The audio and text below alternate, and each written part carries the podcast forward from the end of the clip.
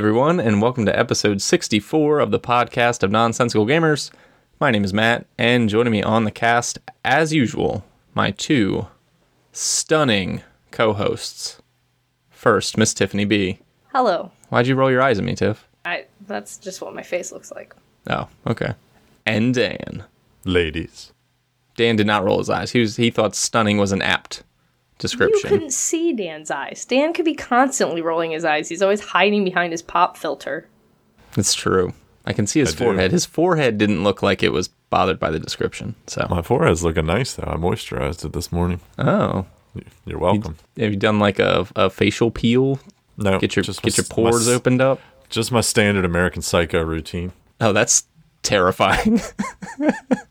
but okay, cool. Are you a big Huey Lewis and the News fan? I am. Well, with that opening, it seems like we're back in rare form. Today's going to be a fun show. Thank you all for joining us. In case you've forgotten, because it's been a little while, you can always find us on facebook.com slash League of Nonsensical Gamers. Send us an email, podcast at nonsensicalgamers.com. Find us on BGG Guild number 2077. Or check us out on places like Twitter and Instagram. Today's show is going to be a good one, as usual. We wouldn't bring you any less. We are going to chat a little bit about Unpub 7, how that went, which just happened in Dan and I's hometown of Baltimore, Maryland. We are going to do our top of the stack recap from February, March, and talk about what we're planning on playing in April. And as usual, we are going to start the show by talking a little bit about what we've been playing. And I have to preface this will probably be a long episode because Tiff has played not one, but two games. It's a miracle. And we- they're should we not s- Lords of Waterdeep. Well, then I've played three games. Then Oh my goodness. All right, well, it sounds like it's the Tiff hour. Let's just let you dive in. Do should we wait in anticipation and let Dan go first, or do you want to dive in? you can let Dan go first. No, Alright. uh, no, I want Tiff. No. Ladies first. I insist. Dan has declared that he is Captain Positivity for this episode, so we're going to test not. his mettle a little bit.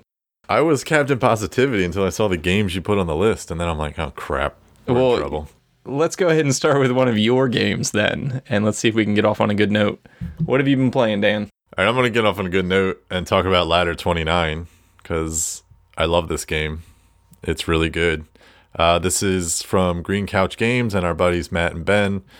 Um, it's currently on Kickstarter, I think, and Jason was kind enough to send us a preview copy, and I've been playing the crap out of it because I love trick taking slash ladder games, and this one's good. It gives it a modern twist, kind of on that classic card game feel. Um, I think you talked about the gist of it in your news episode, so I won't go into like how it plays, but I, I've really liked this game. I, I I'm so sad to see it kind of chugging along slowly on Kickstarter because it's really good. I mean, I kind of understand why because it's. I mean, I guess a trick taking game is always a tough sell on Kickstarter because it doesn't have miniatures, it doesn't have breasts, it doesn't have anything that really kind of sells on Kickstarter. But it's what Kickstarter's for, and that's to get these little games out that may otherwise not see the light of day. And I really like this one. So if you like Kickstarter games, go play it. Yeah, it only is going to run you 19 bucks, as I described in the last news episode. 19 bucks, and it's not quite funded, but it's got plenty of time if you're listening to this relatively recently from the recording. Uh, plenty of time to get in there and back it. It might still fund. It's over halfway done in terms of funding goal, but it. I could. I describe the same thing that you described, and I just feel like it's a game that deserves to fund. From the sheer principle of like this is what Kickstarter is for, why wouldn't you throw 20 bucks this way and not worry so much about Rising Sun? again because in rising sun you're going to get probably six boxes of miniatures that you think you'll use but you'll only use probably once when you first play the game and then realize that "Oh, the game's probably not that good but the miniatures are amazing. Um, but yeah i digress. Anyways i'm not trying to be biased or sound like an ad or anything like that. I literally have been playing this game nonstop and i really do enjoy it So uh, this was actually something that I was going to bring up on the show in general is I wanted to ask about Rising Sun because Dan we haven't gotten your opinion and Tiff I haven't gotten to talk to you about it either. So Rising Sun is up on Kickstarter. If you're listening to this right away, there's a few days left to get in and back. Uh, it's got over three million dollars. This is Cool Mini or Not's big minis project coming from Eric Lang, the spiritual successor to Blood Rage. This is supposed to be. It's got a crazy amount of stretch goals, really cool minis. Uh, it's a similar like area control, but it's got a negotiation element. What are you guys thinking about this game in terms of backing and you know, is it worth checking out? Is it interesting? Are you saying nay overall? Tiff. I didn't even know it was a thing until you just talked. I just got an email from Tiff that said she backed Ladder 29, so she's doing the right thing. I got Tiff to back in a main episode, which is fantastic. Good What? good job. I'm really proud That's of what you. I. That's what I think of Rising Sun. Is that you just backed another backing game? Ladder twenty nine. So you you didn't know this was a thing, Tiff? Mm. No. How did you not know this was a thing? You're this is like this is the scythe of this year. Yeah, I know. I'm just like not as deep into board game news the way I used to. I like don't go on Board Game Geek very often. I think I've been like I was on spring break this week, so I've been on like twice this week. But I used to be there like daily, Yeah. like several times a day. And now I just I'm like I don't want to buy any more games, and the more time I spend here, the more games I buy. So I stay away, and it's so far it's working really well. well, fair enough. How about you, Dan? This is a, a Japanese aesthetic. This is like your mm. bread and butter. Mm, feudal Japan. Oh, If Antoine really- Bauza like touched your box, Ugh. this would be the whole kit and Feudal, for you. Feudal Japan makes the sunrise in my pants. Like I love that theme. It's one of those. Sorry, Todd's daughter.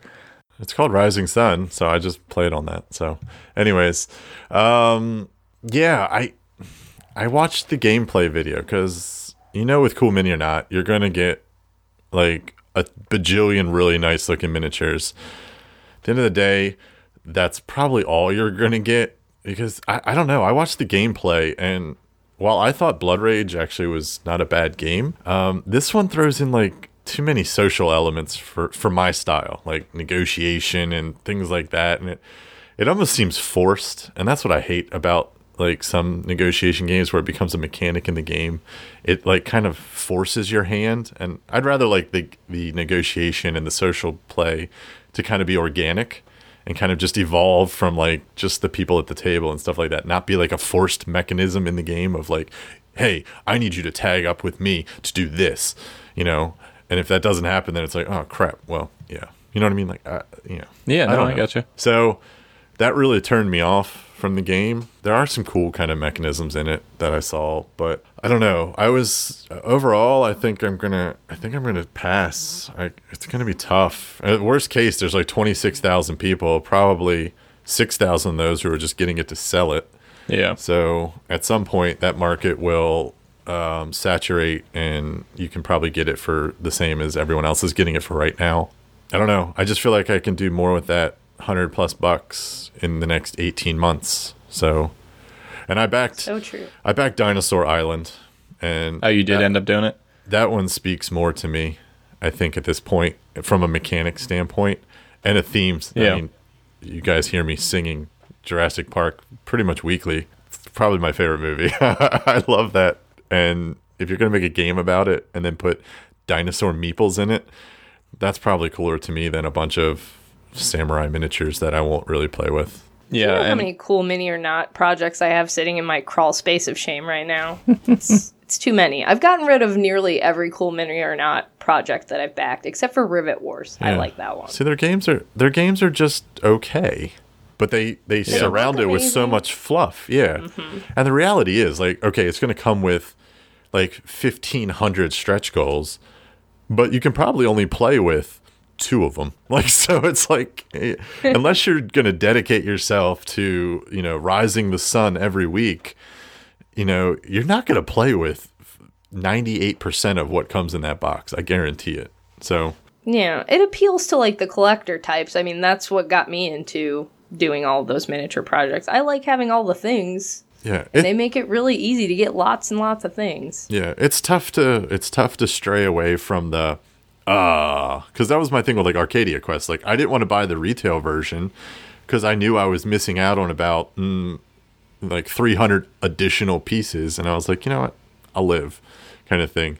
And that's kind of like I think what a lot of cool mini or not projects play on is you know you're going to get 1500 things and you don't want to be that person to miss out on 1500 things if it's good.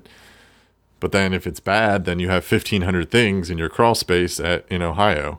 So It's overwhelming. I mean, even if you want to play with all those things, having once they finally arrive and you're like, "Oh my god." Like looking at the boxes. It just happened to me too many times. Like I'm like, "Oh, all the things." And Yeah. and then I start unboxing it and I'm like, "All the things. Where do these go? Yeah. What do I do with them? I'm not going to get to play all these." It has to be like They're your game of choice for like the next mm-hmm. three months. Like that's just you got to get a group and play it and play it and play it if you want to get through all that stuff. Otherwise, you're just going to be picking and choosing, and like you said, it's a bit overwhelming. Yeah, it, it's super pretty, and that's what's hard to resist. Uh, and I like the aesthetic. I actually think I like the Blood Rage like Viking aesthetic a little bit more in terms of like overall theme. I like Vikings more than Samurai, but these are I think these are cooler looking minis. Um, you're only getting like 30 extra minis, which is uh actually a lot for just to get for free. But you know, when I got like Tiff sent me the her pile of myth, or I got my Conan stuff. Like there's a lot of junk in there, and it's really cool. And I opened it up and I looked at it and I showed Kel and I took pictures and I was like, "This is great." And now I've played Conan three times and it's sitting on my shelf. And I've never played Myth, and I've played Oh, uh, Mechs vs Minions one time. So like I really like having these really pretty cool games, but I'm not even playing them enough. Like I I don't even know that I like Blood Rage that much, and I've got that on my shelf. So it's it's tough because I really want this crazy spider lady with the umbrella, but and the panda warrior. But what the hell am I gonna do with them? You know, unless Dan, you want to run a, a RPG with me that I can use really cool ninja minis. maybe. Hey, and Conan will probably stay on your shelf once the Batman game comes out using that same system. Yeah, that's so that's a whole nother thing. Batman, whew, that is going to be cool. And hopefully the Kickstarter will be a better turnaround. That was also in my news episode. I wish you were there to talk about it. That's a game that I think would appeal to me more than this. Like if I could get Batman in the Conan system, I don't know, I'd jump ship on Rising Sun for that. That's a guarantee. Like, Yeah. that's that's a no brainer. If it comes out and it's literally like this is Conan, but everything's Batman, I'd probably sell Conan because I don't really care about the Conan theme. Where are the drugs? Oh, I hope it's Christian Bale. But if it's not, that's how I'm going to play the entire game in that fake ass voice that he uses. Or uh, who was it? Which guy had the uh, the bat nipples on his suit? That was Clooney. George Clooney. Yeah. I think that was Clooney Batman. Not sure why your pectoral, like chest plate, has to be so anatomically correct, George Clooney, but thank you. Anywho, that's a little off track on Rising Sun, but I wanted to get your opinions on it because obviously 30,000 people are pretty happy with with the project. Yeah, more more power to them. They're going to get a ton of stuff. I just I just worry that the game's not going to support it. And I always laugh like cuz Blood Rage was the same way. It's like you get all this stuff and then you look at the board and it's got 5 regions. Like it's like it's Yeah. the smallest board ever. Well, I guess here's a here's another question just to piggyback also off the the latest news that Eric Lang now is their like head of design. So he's a dedicated designer to CMON, Are we just going to keep seeing this like kind of thing once a year from him and CMON? Is it just going to be giant minis game from Eric Lang? Probably. So is it just going to be like theme shifts and minor mechanical shifts so we can just wait for the next cool big project? I guess. I don't know. I don't know Yeah. what he's going to do there. So good on him. He's a cool guy. Um, I don't really care for his games, but Yeah. I, I, then again, I don't really care for much of Cool Mini or Nots games either. So It's just not my style. Yeah. Except for Lorenzo Di Magnifico. I'm looking forward to them bringing that over. But Yeah. Well, all right. So, Rising Sun. Take it or leave it. Uh, let's talk about Tiff. What have you been playing? Oh, I played a game called Toledo or Toledo if you live in Ohio because that's how we speak over here. Is it technically pronounced Toledo? I think so because it's like is it? I say Toledo, but I don't. It's not Toledo? because you're American. Yeah. Oh, okay. Like that's, but I'm pretty sure that the e is pronounced the Spanish way. Ah, welcome to Toledo. Yeah. Well, in any case, it's a Martin Wallace game, and it's a short one. It only took us 45 minutes to learn it and play it, Wow. which was impressive. We we made a special effort to play fast, but uh, yeah, it's a it's a game about um, forging swords and delivering them to the king. That's cool. And it's kind yeah, it's kind of like a race game where you all start out, you all have these dudes at the cathedral, and then there's like a path up to the Alcazar. And as you go along on your turn, you can do a few different things, but one of them is you can place a shop, a store that that lets. It's kind of like the the buildings in Waterdeep. So they belong to you. Oh god, you didn't play Waterdeep, but you played Have a you? Waterdeep adjacent. Tiff, have you Listen. played Waterdeep before? I've played it a few times. All right, I just didn't know if I had to explain how it's played. So go ahead. Continue with your comparison. But uh no, so you have these little shops that you can build like early on and they let you collect the steel and the gems and stuff that you need to forge the swords. There are also duels in this game, so if you I should talk about the movement before I get into all the little details, but the movement is by cards and you have to move the exact amount of the card that you're playing. So if I play a four, I have to move exactly four spaces. And uh, an extra little bonus is if I can play another four, I can move exactly another four spaces. So if I have two of the same card, I can move more than once. And uh, so you move, you land on a store. If it has, if it's full, you get to duel one of the dudes that is on there. And so all that is is you draw a card, and the card indicates whether the attacker or the attackee wins. Um, if you win, you get to go there and do the thing and pay whoever owns the store for the thing that you want. Or if it's your store, you don't have to pay. And if you lose, your guy goes back to the cath- cathedral, and that sucks. but uh, it, I, it, I had a lot of fun. I was surprised. There, there are a couple other little things like there's paintings that you can also bring along with you to the king, but you don't. The only way to move back is to use your turn to move all the way back to the cathedral. So, like as you're moving, you really have to be efficient, plan out how you're gathering your resources. Once one person has. Uh, has three guys up in the Alcazar, that's when the last round is played and the game ends. So it's kind of like a race feel to it. Yeah, I don't know. It's fun. It's hand management. Feels a little bit like Waterdeep. It's a little racy. 45 minutes. My kind of game. so it, it feels like familiar in a good way. Yeah, it like it messes with just enough stuff. Like it's kind of worker placement, but it's not Okay. because because you're you know you're racing if you don't if, if you let one guy get too far ahead which we kind of did that because when you're paying if someone plays down their shops really early and they play the right shops they'll get a lot of cards which are the movement. And so they can kind of just do whatever they want. And we totally let our buddy Kyle do that because he he was smart and he played a lot of shops down early and mm-hmm. we used them a lot. So he got a huge advantage in that regard. But the scores were still pretty close. Okay. so Yeah. i don't know I, I thought it was interesting i had never heard of it before this so Yeah. When is it from again? Hmm. I said, when is Oh, it from? uh, like, 2008 okay, so probably a little uh, earlier yeah. than my time here. yeah, it's like a year earlier than I really started getting deep into games, but I, I I was I was impressed by it. I like games that play in under an hour, and it has it's light, but it has just a little bit of thinkiness to it because you have to have you have to really have a plan and and um, plan things out because the exact movement of the cards. Okay. Dan is someone who is wishy washy on Martin Wallace. Does this sound interesting or kind of meh? Um, yeah. It. I mean, hand management, worker placement. I mean, I'd try it, just on those things alone. But uh, yeah, I don't know. It's probably on the light side for Dan, but Yeah. it's not your typical Martin Wallace. I'm I'm okay with like I I think a, a 60 minute like medium euro that actually is thinky is like the best kind of game there is, but it's so hard to find those. Um, but yeah, I'd be willing to try it. Right. I'll try any of his games, and then afterwards I'll just swear them off for life. But I'll try them all. Cool. Is this a Queen game? Mm, yes, Mm-hmm. I think so. I'm looking at the cover. It looks like a Queen game cover. That's why I was asking. It's got gems in it. I love gems. I actually just ordered a giant bag of them. Oh, it's Mayfair. Oh, it's Mayfair. Okay. Yeah, it's got gems. You can you can build fancy swords with gems. Probably my favorite game component. Gems. They're they're taint crystals. Taint For- for- crystals. Well, So at least like that's what imperfections. That's what Richard would call them. Taint crystals? Yeah. Taint crystals. Yeah. Oh my God, Defenders of the Realm, get on it. Uh, So mm, good. Yeah. Mm. Anywho, You can get on it.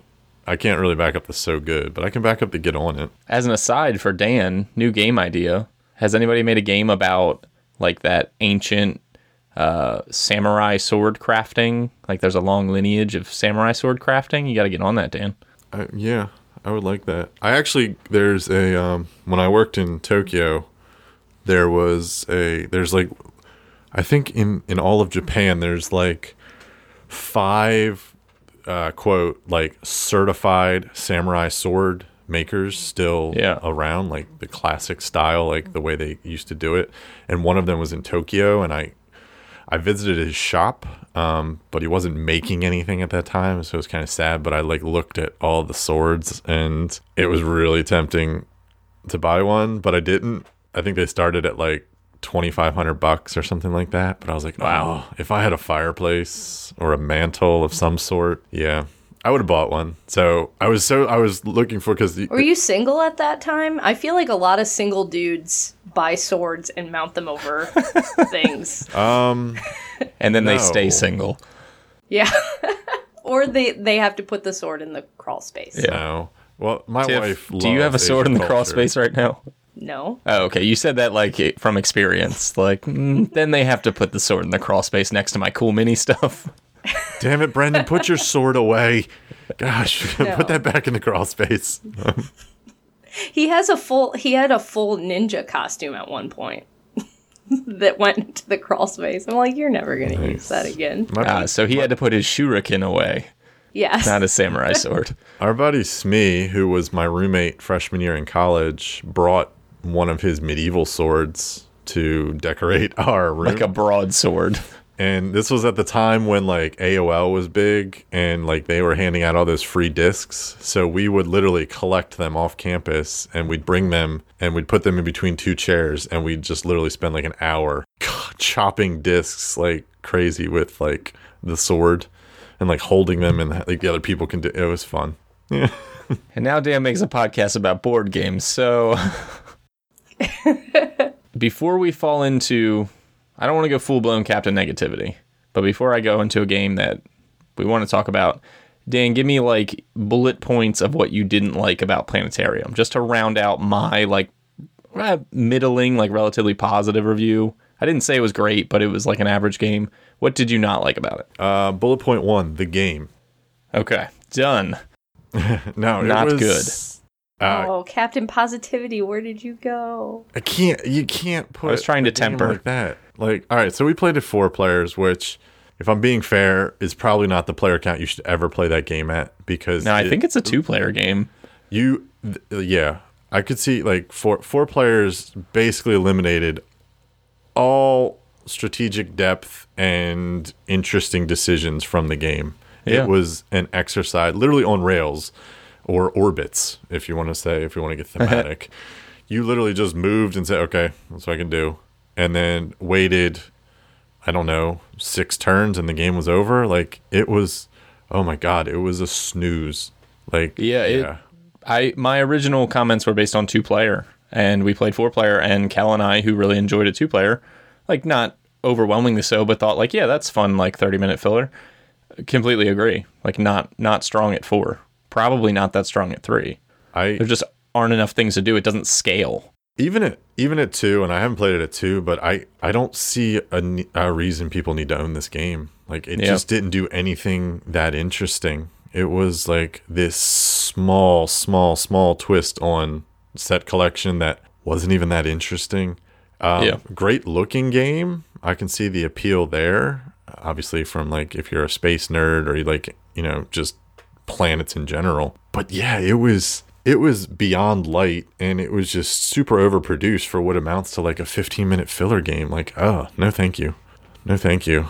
Yeah, Those are some it's strong bullet points. it's not one that I am that I, I can't recommend it. keep. I could not recommend it. Like that's just Yeah. me. But the four player play I could- play. Get my copy, Matt. What'd you say? When are you sending that along? I, you know, I might have to because the four player really didn't help it shine, and that means that it has limited playability in my collection, and I've got way better two player games. Like two player games is practically half of my game collection, so it doesn't stand out as a two player game, and it doesn't seem to work well as a three or four player game. So it's like, well, what do I do? And now that we're in the new house and I'm much more space conscious, space mindful, we'll say. Uh, no pun intended, space. But uh, yeah, like I, I stare at it and I'm like, I could put another game in that slot. So I think it might have to go, which isn't usually my mindset. So it's kind of weird. Well, then we can have our trifold review. Because I can find out if I hate it or not too. All right, so I'll send it to Tiff, and then next episode we'll talk about it again. Sweet. Although it'll take Tiff like three say. years to play Three it. or so years is Yeah. my turnaround on All right, episode 100 we'll have the planetarium special. But let's talk about a game that was a little bit more interesting. Seems to be a little bit more strong, although we only played it one time. Uh, we played Dan's copy of Anachrony, which was from the Trickerion group. What, what's their company called, Dan? Mind Clash games. Mind Clash. This is a game about time travel, which is kind of cool.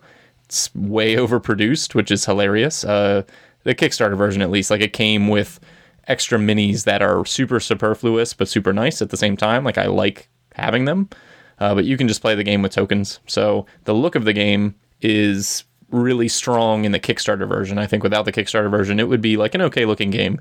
The art style, Dan and I were talking. I don't know that either of us are huge They- fans of it. Those guys, I, I God bless them because the rest of their games look amazing, but like their character art in Yeah. Trickerion and this is just it's it's just weird. It just looks awkward. Like Yeah. it doesn't. and there look- aren't a lot of like illustrated assets in this game like it's not there there isn't a lot of artwork so you've got the character art and then you have some like setting art but really it's actually more like just spacey looking backdrop that Mm-hmm. doesn't really It's just a bunch of textures. Yeah the place. textures. So in terms of like the aesthetic value without the minis uh, and some of the fluff that comes with the kickstarter version it's probably like an okay looking game. Like it's clean but the minis really add a add a depth there in terms of the aesthetic value. Gameplay though is obviously where the game shines. So it's a game like i said about time traveling. We played it one time two player. You are progressing through a certain number of rounds uh, and in each one of these rounds you're sending your guys out guys and gals out that you have specialist workers sending them out to take actions uh, gather resources build buildings and kind of advance your uh, little like technological engine so that you can save the world because there's this impending cataclysm You're not trying to save the world. You're trying to be the dominant path that survives once the meteor Okay. hits, so that you can carry forth your Yes. kind of mission afterwards. you want to be the the people who are left standing Uh, Yes. and the there's some cool the, i think the standout element in the game there's some like basic worker placement and dan feel free to chime in if i kind of get off track here there's some basic worker placement that allows you to get new workers to get more resources. Uh, resources allow you to build buildings which will give you uh, bonus actions and special powers and extra conversions and things like that. So they improve your engine and your efficiency. Uh, the really unique piece is this time travel piece. Every round you have the ability to get free resources and those free resources thematically are coming from the future. So you contact your future self they send you back some cool stuff and you immediately get to use those benefits but before the game ends you need to complete the timeline by on future turns quote unquote sending those resources back. So i got resources from my future self. I progressed through time.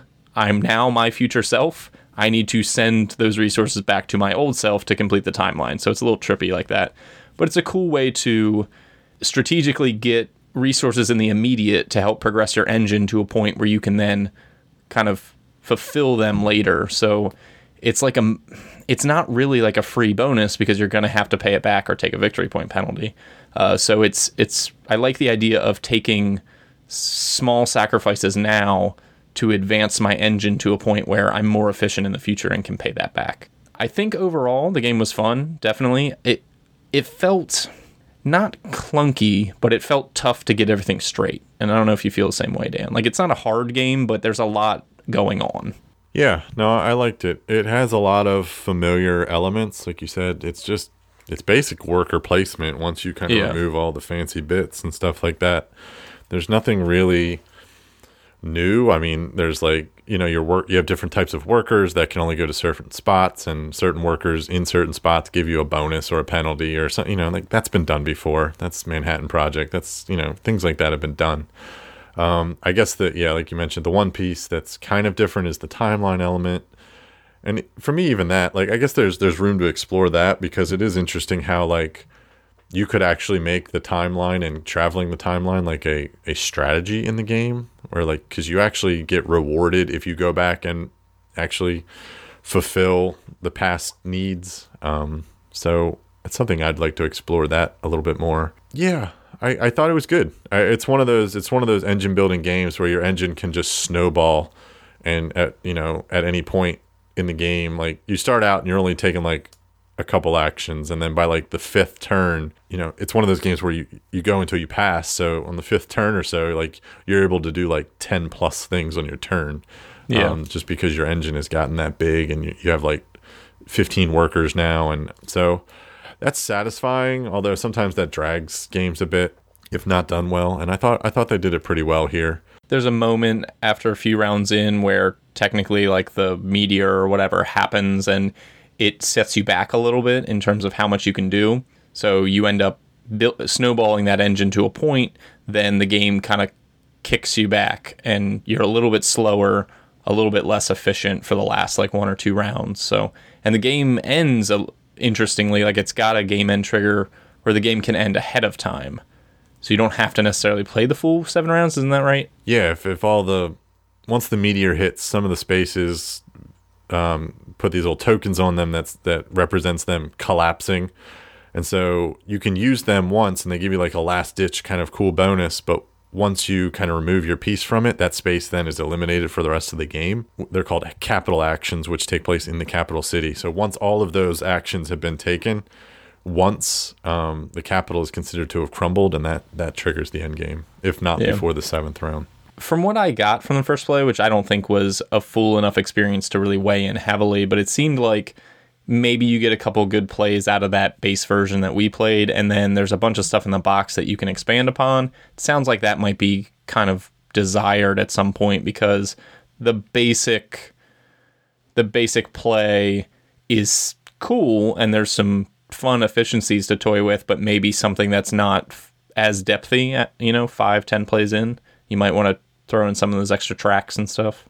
Yeah, the thing with Mindclash games is their their games are they feel bloated. That's why that's how I describe it. Like Trickerion, for instance, which was a fine game. I enjoyed it. But, you know, it had a bunch of just superfluous expansions that you could throw in here and throw in there and you know again the having to kind of figure out which ones are best and which ones aren't like i wish companies sometimes would just like put it in the base game or say straight out like this expansion is good if you want this this you know what i mean? Like Yeah.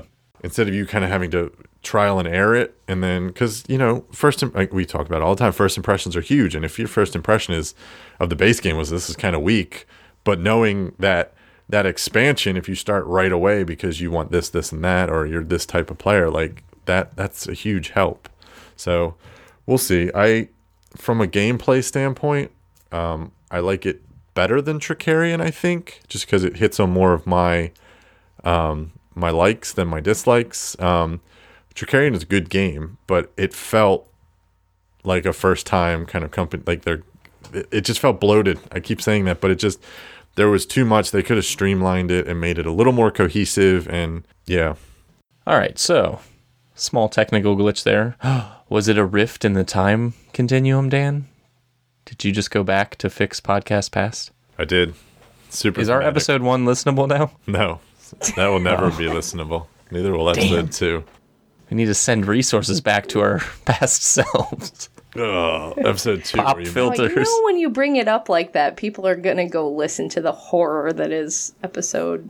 It's really episode two, isn't it? Episode one wasn't the worst. The Phantom Menace? Yeah, I really wasn't a big fan of it. It's got Jar Jar Binks in it. episode two is where you made me talk about One Night Werewolf or something like that. it was a strange time. That's Remember when we Stella did those got her groove back. Whew. All right. So we played a bunch of Anachrony. We talked a little bit about it before we got cut off. Seems pretty solid. You excited to keep going with it, Dan? Like, do you think you're going to keep it around or you're going to try to make a buck Um, off it? I will. I I think at this point I probably won't be able to anymore. I probably if I could do it all over again, I probably would have flipped it for like the 200 bucks it was going for and then just bought the You retail could probably copy. still sell it. Maybe. With the can you get the minis retail? You have to buy them separate. They're like thirty dollars extra or something like that. So Gotcha. yeah, it's a good game. I, I have no I have no qualms about it. I will definitely play it again. Okay, cool. Uh, Tiff, your second game. How how is No Siesta? Yeah, I like it a lot actually. Okay. It's I've been trying to get out the games that I have that have solo variants now. Um, I have like this was spring break, so I had a little bit of time to sit down and do a little bit of that. So I've not played it with people. I've only played it solo. But the solo game feels like a game, and I wasn't like bored or anything. so what do you? Is this a roll and write technically? Um, Yeah, kinda. It's it's dice drafting. Dice drafting. Okay. So, yeah, you have basically it's a farming game. You spend your time kind of expanding your farm and collecting commodities and resources and things, delivering goods. You build roofs for your farm, you store goods in the warehouse, and you do things like this. So, the way the solo game works, and there are different sides of the boards that come with it for the regular game and the solo game, mm-hmm. so it's a little bit different. But you you roll five dice and you choose one for you and one that goes up on the board. It's like the neutral dice. And then you roll the remaining three dice, choose one for you, one for the neutral, and then the last one is for you. And then you use those resources on the board, and there are just different places. So um, and it's similar to La Granja in that way. So you go and like to build a roof, you need X amount of coins, and as you get them, you check them off. Once you have enough, you get to draw a roof tile. Okay. Same thing for the the workers. Work the same way. You get the commodities you need. You get to hire a worker. It gives you a special ability. They have the the long distance trading where you have to have all of the. You can't just most of the spaces you can just gradually get the things you need and then once you have them all you get the the bonus for long distance trade you have to have all three of the same item at that one time and then you get the bonus that way. So it's you just go through there those different places on the board and it's it's I mean, it's the kind of game, it's the kind of farming game that already is kind of multi person solitaire anyway, so I think it lends itself pretty well. The interaction that you have if you were playing it with players is via the dice drafting. So they kind of figured out a way to make that. I mean, you choose what your opponent's getting in this case, but they kind of make it interesting. Uh, the game ends when someone gets to the end of the siesta track, and hats are one of the die faces. So I can move on the siesta track by getting a hat. My opponent, my neutral player, um, moves ahead on that siesta track every time I or when I choose a die. Like there are seven die that you're using, so there are always two that are left out. And if I choose one that's the same symbol as that, he's moving along the the siesta track. So I got excited.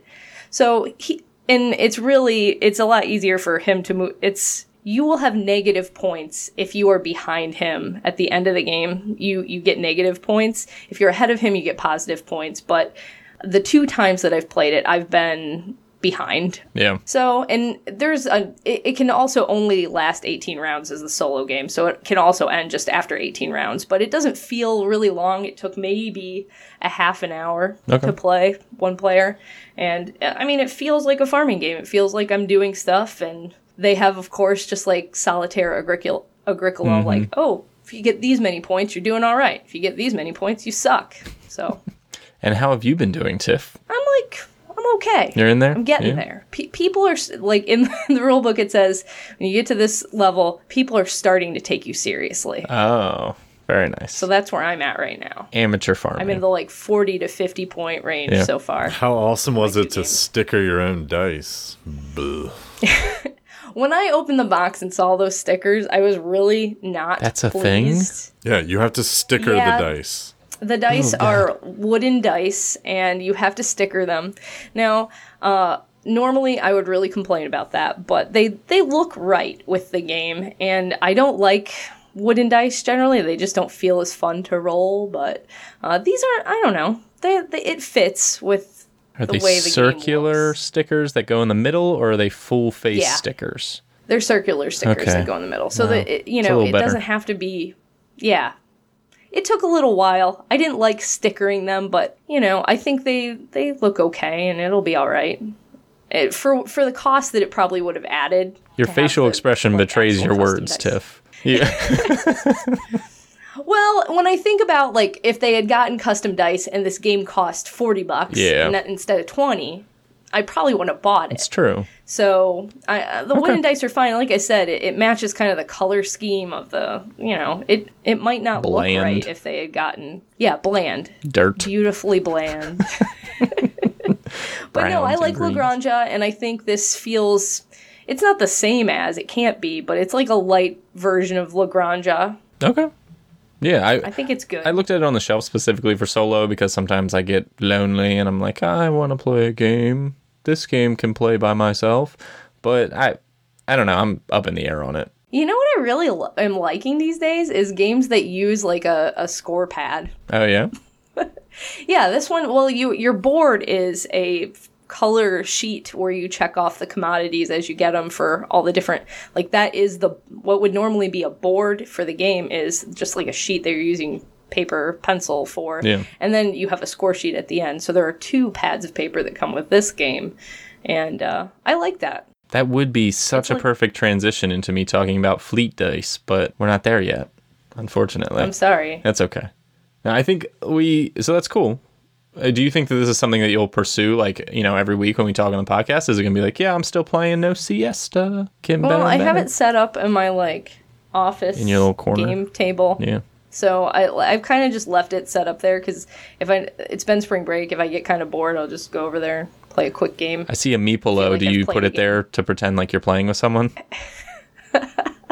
No, normally the Me Pillow is on my uh my desk chair, Ah. but I just moved it because I didn't need the uh, the extra support. Know if you're like, ah, good move, Meepolo. You got me this time. No, what I usually do is I'll put on like a podcast. Oh yeah, like the podcast of nonsensical gamers. I got you. I don't put on our podcast. here, I hear enough from you guys. That's fine. Uh, that's true.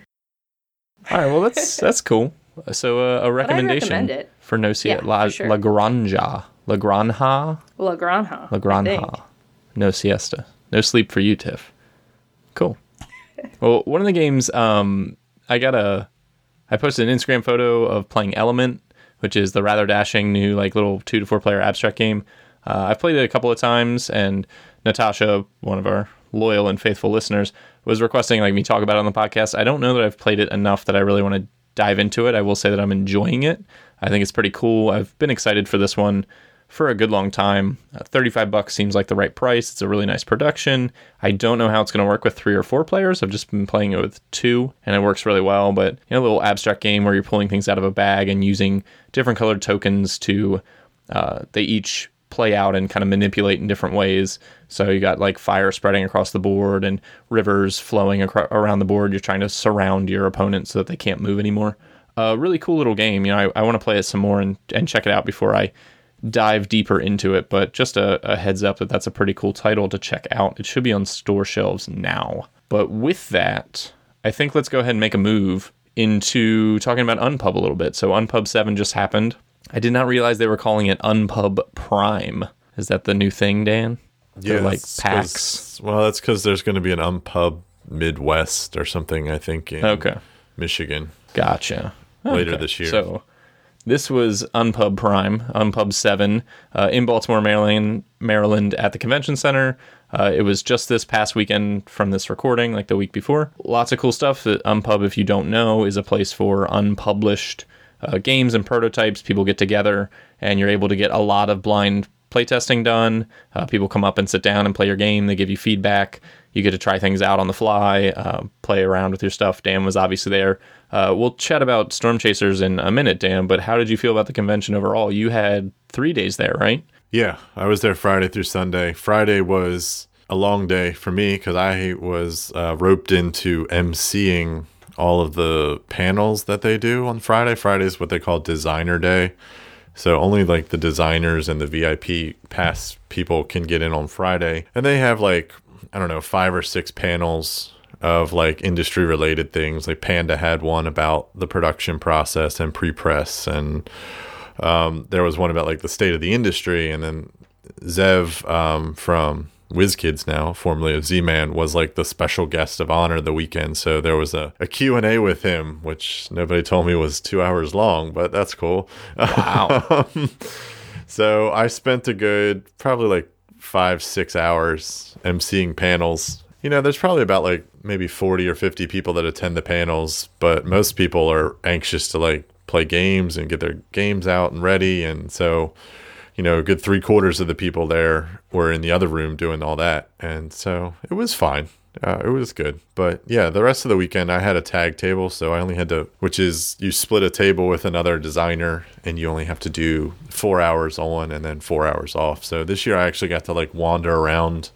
Uh, unlike last year where I had a full table and kind of look at what everyone else had on the tables. I wasn't I don't want to say overly impressed because there's a lot of cool things that were there, but nothing really jumped out at me. Like I wasn't dying to play anything. I did play a couple of good games um, that I can talk about, but yeah, it was cool. It's it's it's amazing just to get her and sit around and talk to people about stuff. So I had fun. Yeah, it, it's it seems to be a growing and very recommended convention for those interested in early stage game development, designing things like that. I mean, it's it's actively happening in the room. It's really cool to walk into a room and just have tables and tables and tables of, you know, post-it notes and cardboard and some are you know a little bit better produced than others uh, but some are like in the very early design stages some of them are finished and some of them have been to unpub like three or four times to to really it's very like grassrootsy feeling so it's kind of cool uh, in terms of games that we played uh, i was there with kel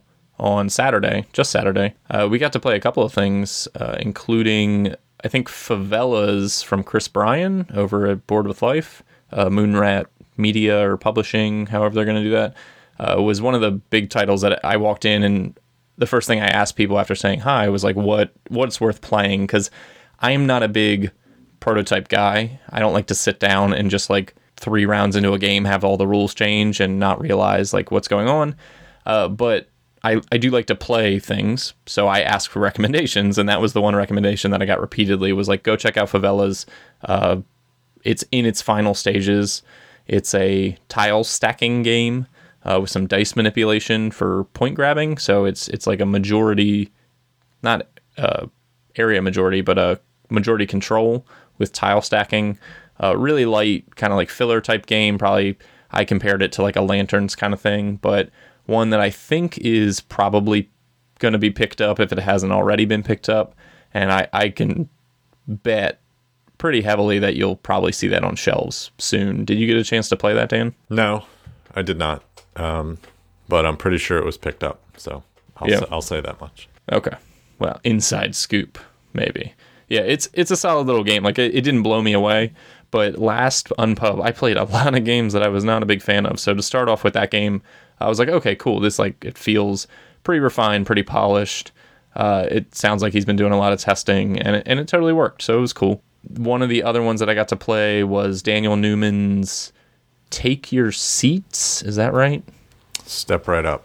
Step right up. What is "Take Your Seats"? I just made that up.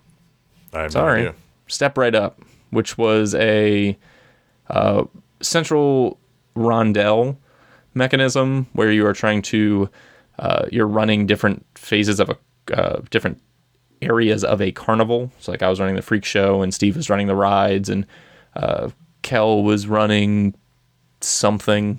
I don't really know, but uh, each way plays asymmetrically. Each board, each area of the the game board plays asymmetrically. You're trying to use a deck of cards to shuttle people into your line to see your attraction, get them in, and then kick them back out to score points and gain money. Uh, seemed to work really well. It was another one that we liked. Uh, the asymmetry was pretty cool. The rondelle worked. It was fairly simplistic, but you know the way that it worked didn't have a lot of critical feedback in terms of the efficiencies of it. But that was another title that you know I think Daniel's pretty happy with. It was nice to see him, you know, finally in person and get to play that game. So that one stood out as well. Another game that I was happy to have played that really kind of worked and didn't feel like I was too deep into the early phases of prototyping because that's not always my bag. So uh, those two stood out to me in terms of games that I didn't know anything about and kind of jumped in on. So what uh what'd you get to sample, Dan? I did play Step Right Up on Sunday morning. I played it when he had first kind of come up with the idea back at BGG Con. We played it a few times, trying to kind of sort out the rondel and the asymmetry of the the different things, and it's come a long way in just a few months, which is cool to see, and it worked. Um, there was nothing, as you mentioned, there was nothing that didn't work. Um, I got, I was playing. I don't remember the name of the attraction I was playing, but I've it was a little too open for me and it just kind of it went on rails as far as like my decisioning was concerned Okay.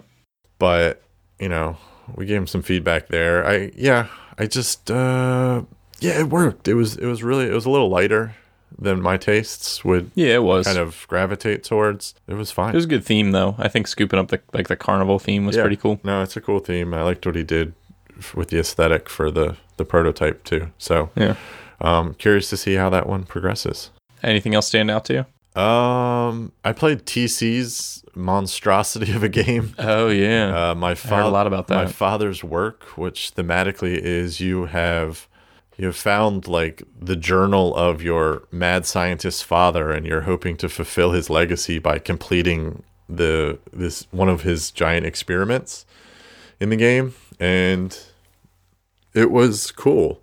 It's a bit long, but it was worker placement, but the board was always changing based on the narrative. So he had this whole like app set up for like two scenarios that kind of drove a, a story element. So think of like above and below, but better. Ooh. I mean, above and below sets the bar pretty low for me, but Shots fired. Hey, I like that game. I'm sure you do. Fangirl. I'm kidding. I'm kidding. Hang up my hat.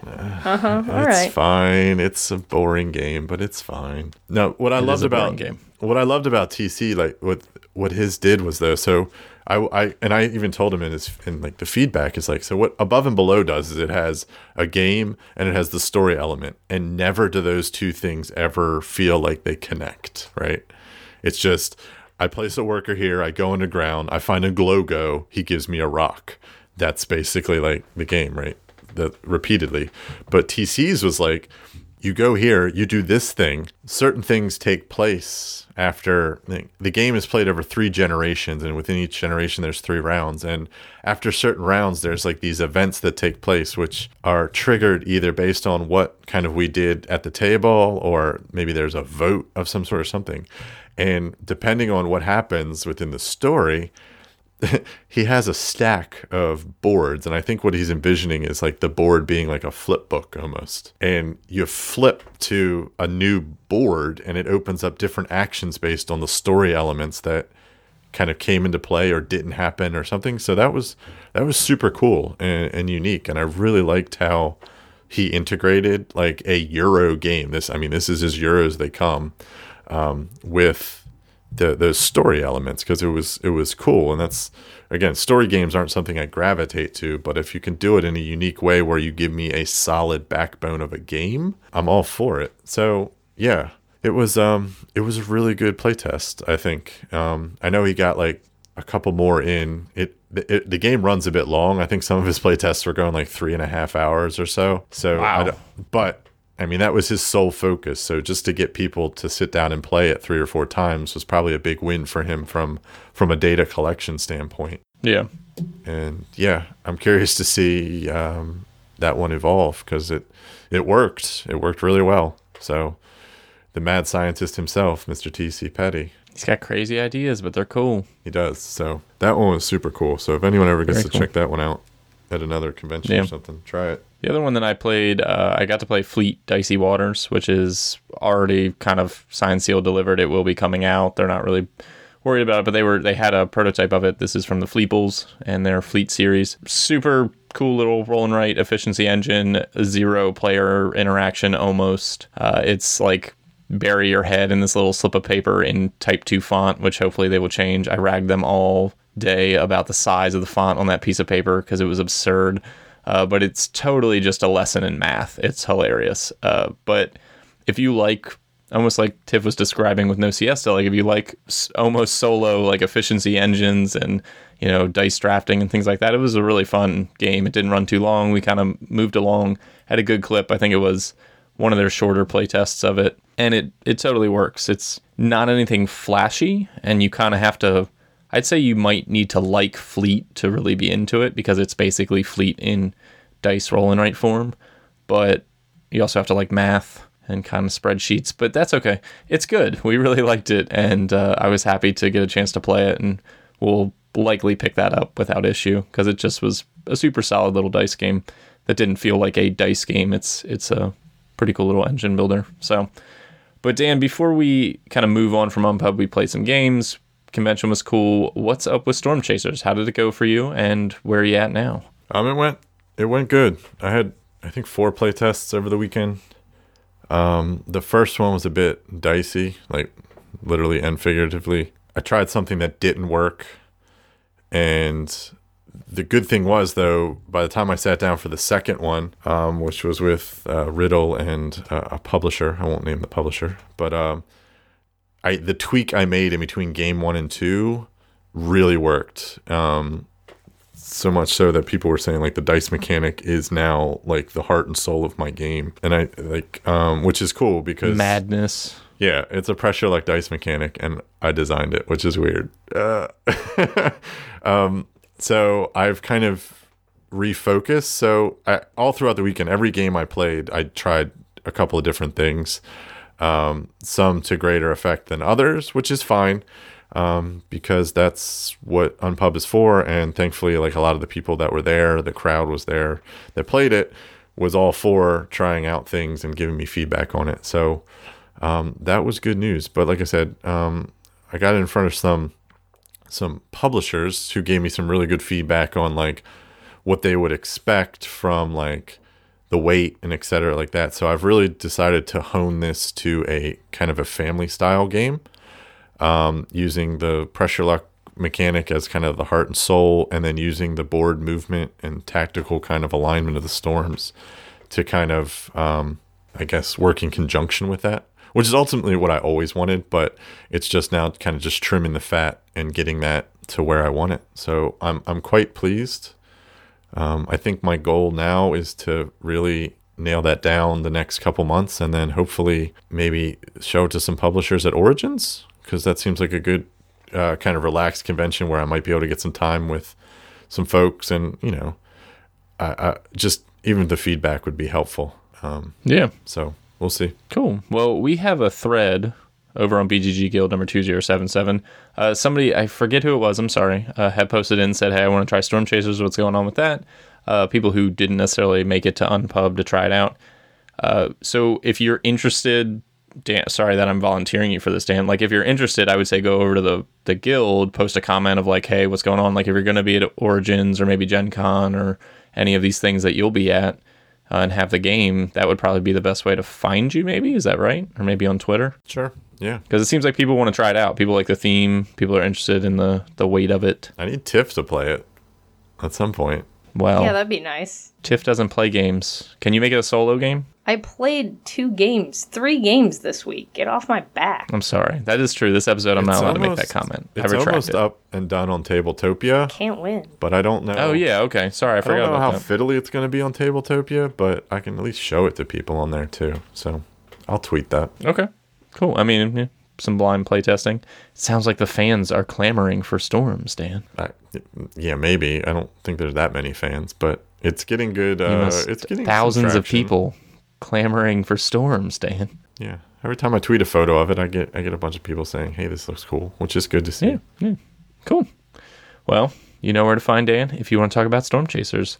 Let's go ahead and move along. That was Unpub 7 chat.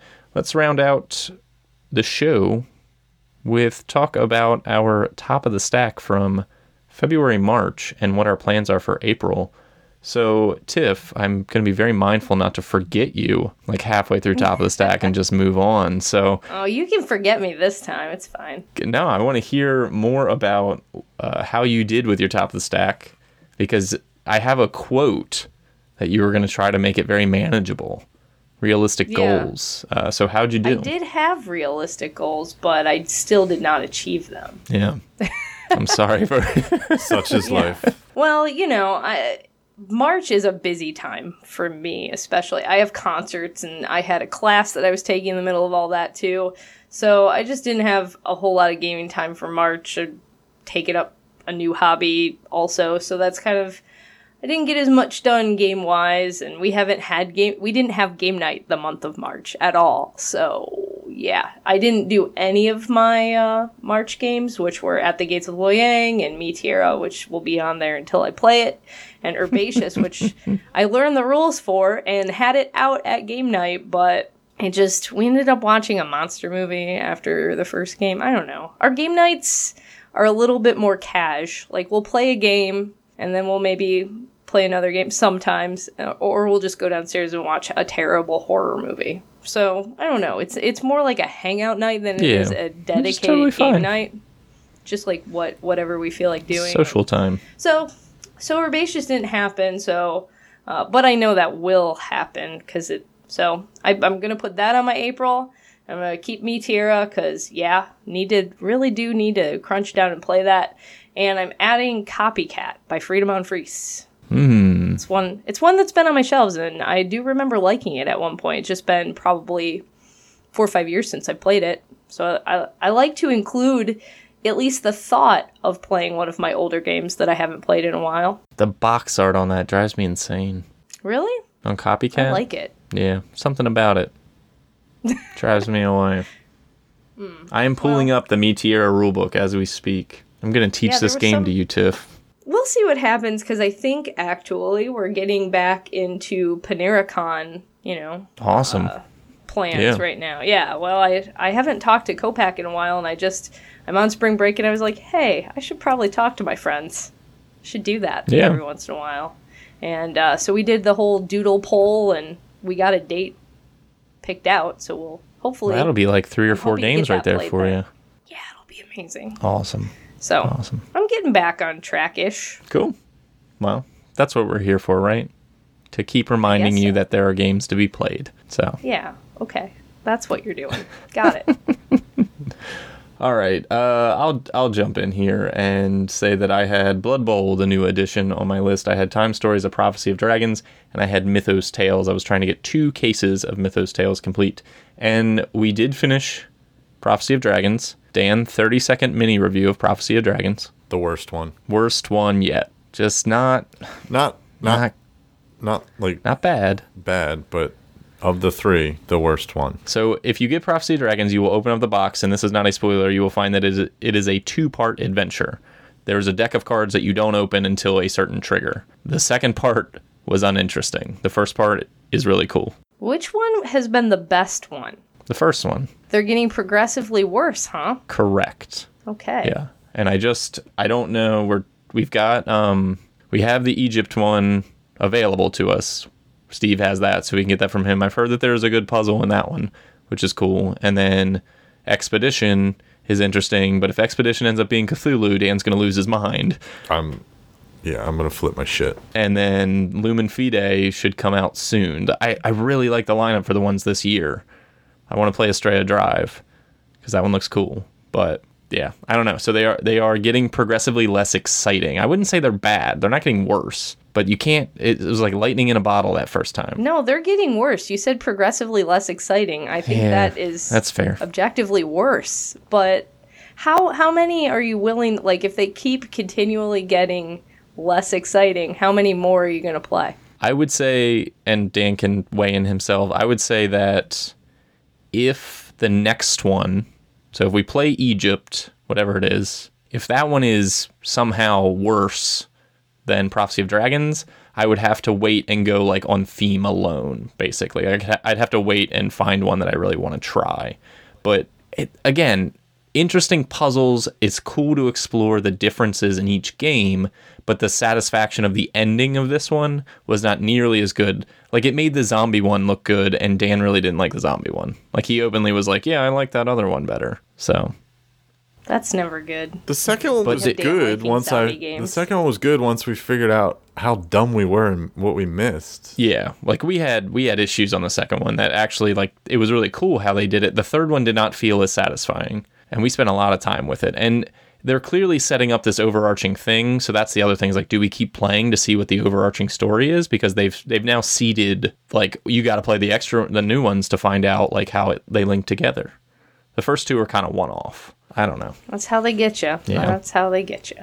I played Mythos Tales though. Played two cases of that. Still like that one. We just played a third one last night with Ben. Uh, that was really fun. We played, as an aside, Sherlock Holmes Consulting Detective with Dan and Cal and I. Significantly harder than Mythos Tales. Holy crap! That game, we were terrible at that game, uh, but thought it was fun.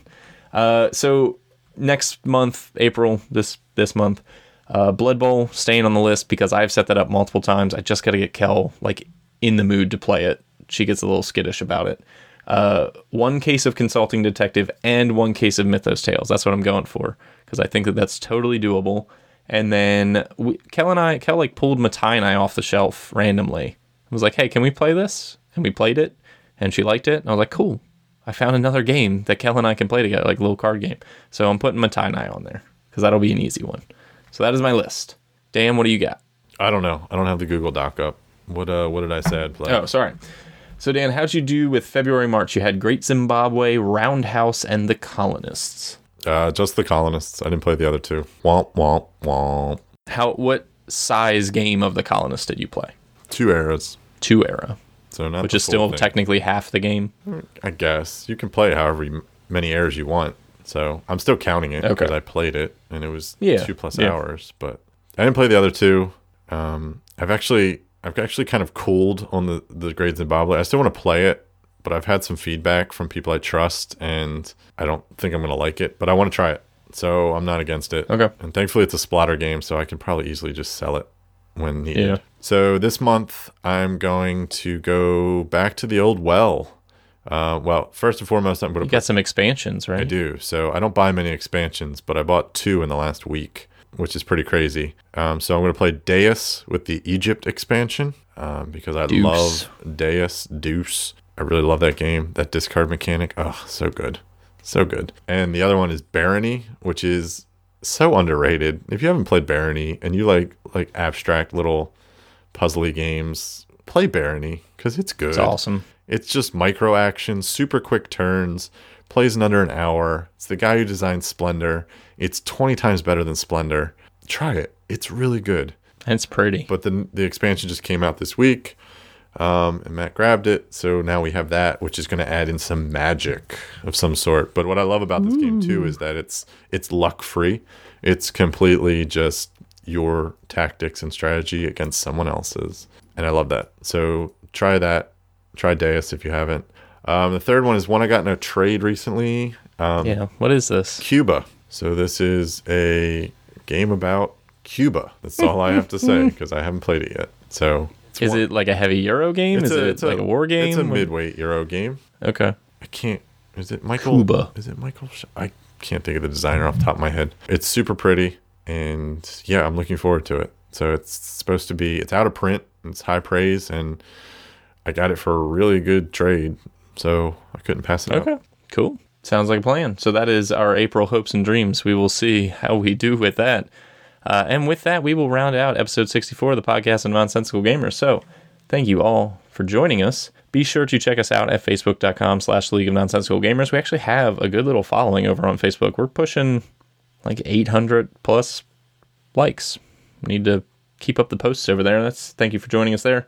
Uh, send us an email podcast at nonsensicalgamers.com if you are interested in telling us your top of the stack or chatting with Dan about storm chasers or getting yourself a tiny Meeple Shield micro badge. You can head over to BGG Guild number 2077. There is a thread to get some free geek gold if you want a micro badge. You can also find us on Instagram. I'm Cinnamon Buns and Dan slash Steve run the nonsensical nonsensical gamers uh, account. Lots of board game picks and conversation going on over there. Uh, if you enjoy the content, if you want to give us some feedback, iTunes reviews are a great way to do that. You can give us some stars based on how well you like the content. Give us some feedback, letting us know what you'd like to change and what you'd like us to keep so that we can make the show what you want to listen to. Uh, also, be sure to check out our sponsor, Tasty Minstrel Games, at playtmg.com. They've got a whole slew of games coming out in the next couple months. Lots of things to check out. So thank you to them for their support. And if you want to reach out to us personally, the best place to do that is Twitter. Tiffany B. If people want to chat with you, where do they do that? I'm at Inept Gamer. And Dan, if they'd like to find you, how do they do that? Um, at League Nonsense um, for the league's account, and at Scandalous underscore Nad for my personal one. You can find me at Cinnamon Buns, spelled phonetically. Stupidly. Thank you, Dan. Thank you all for joining us for episode 64. We will see you next time for some news. Everyone say goodbye. Toodles. Bye. Bye.